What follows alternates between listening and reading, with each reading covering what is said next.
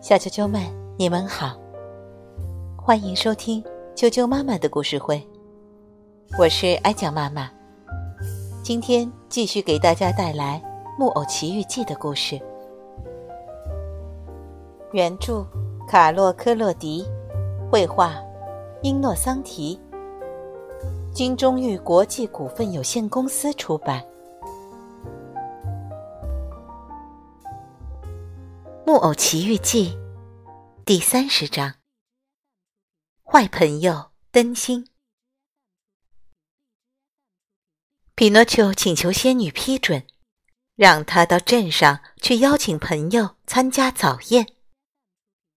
仙女对他说：“你去吧，记住，在天黑以前回家，知道吗？”“我保证一个小时就回来。”木偶回答。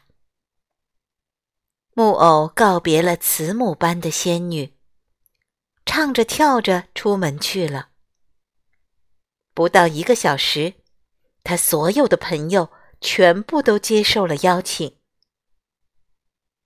在匹诺丘的朋友和同学当中，有一个男孩名叫罗米欧。由于他又瘦又高又干净，就像油灯的新灯芯，所以外号叫灯芯。灯芯在学校里最懒，也最淘气。可是匹诺丘就是喜欢他。事实上，匹诺丘第一个就去他家邀请他。可是灯芯不在，匹诺丘又去了第二次，他还是不在。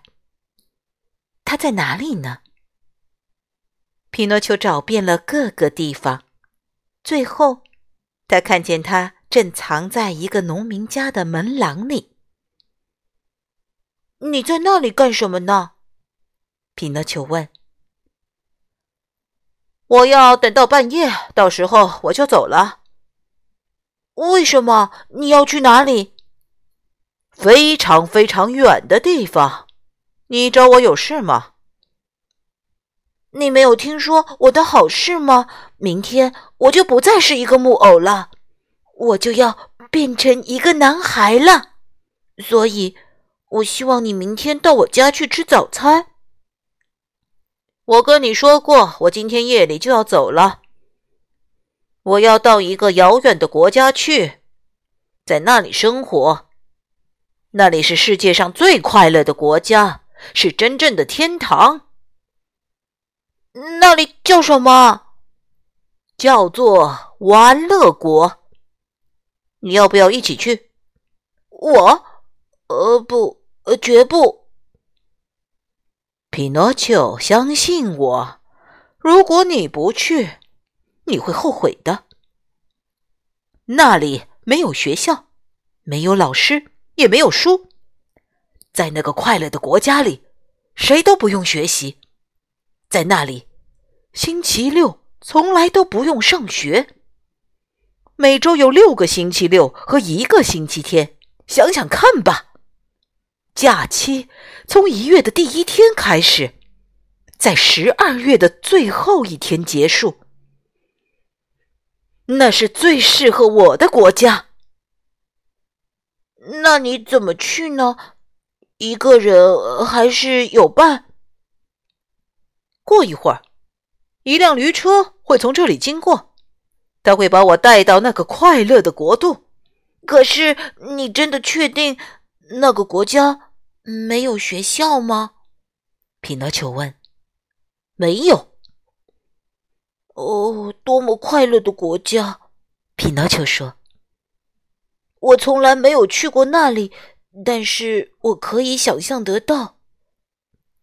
你为什么不一起来呢？”“诱惑我是没有用的，我答应仙女要做一个懂事的孩子。”“那么再见吧。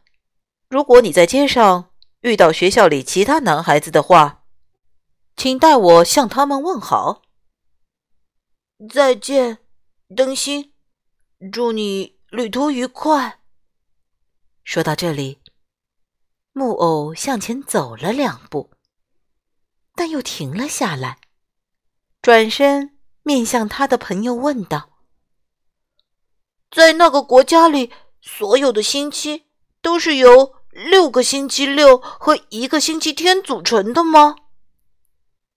非常确定。多么快乐的国家呀！匹诺丘重复着，眼里现出憧憬的神色。接着，带着毅然决然的神情说道：“最后一次跟你说再见，祝你旅途愉快。”忽然，他们看见远处有一个很小的灯在移，听到有人在说话，还有吹号的声音。那声音很微弱。他来了！灯芯喊着，一跃而起。是什么？匹诺丘小声问。来接我的驴车，你也一起来吧。去不去呀？呃，在那个国家里，小孩真的都不用学习吗？匹诺丘问。绝对，绝对不用。多么快乐的国家，多么美妙的国家呀！